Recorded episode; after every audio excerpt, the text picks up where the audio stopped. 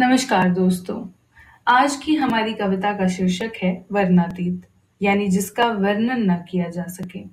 तो आइए कविता सुनते हैं। माना कि तेरे अंदर सब कुछ टूट चुका है, जो तेरे अंदर था वह तुझसे रूठ चुका है। सपने देखे जो तुमने बंद आंखों में पलते, ध्वस्त हो गए सब के सब वक्त के चलते। मुश्किल है अब तेरा संभल पाना, नामुमकिन है अब तेरा बदल पाना। लेकिन अभ्युत सागर के उस छोर पर मनमोहक लालिमा है सोई। आसमान की ऊंचाई से सागर की गहराई तक अस्तित्व सूर्य का समझा है कोई। बस नियति का खेल है सब, नए पुराने कर्मों का मेल है सब।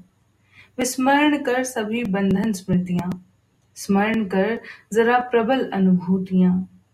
कमल पुंज में जो सुगंध का वास है, भवरा वन उपवन को छोड़ क्यों फूल के पास है। अंधेरी कोठरी बना मत मन तेरा, विपदा में खुद को खो बैठता।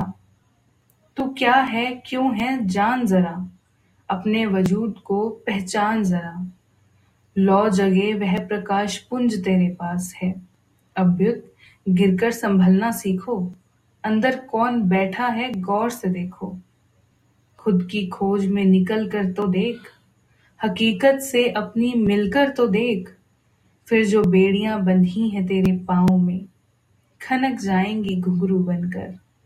नूर नजर आएगा तेरे चेहरे पर, मैं तुझसे रूबरू करवाऊंगा। मैं तुझे तेरी से मैं से रूबरू करवाऊंगा। फिर क्या फर्क पड़ता है अभ्युत कि तेरे अंदर सब कुछ टूट चुका है।